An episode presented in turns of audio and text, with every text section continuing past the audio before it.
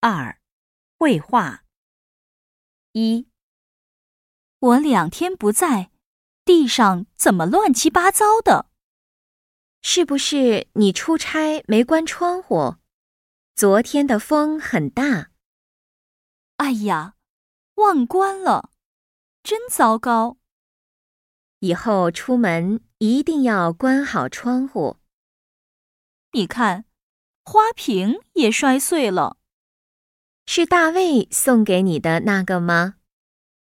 是，那是他给我的生日礼物。太可惜了。二，昨天李成日回国了，我怎么不知道？公司有急事，让他马上回国。真不巧，我还有事找他呢。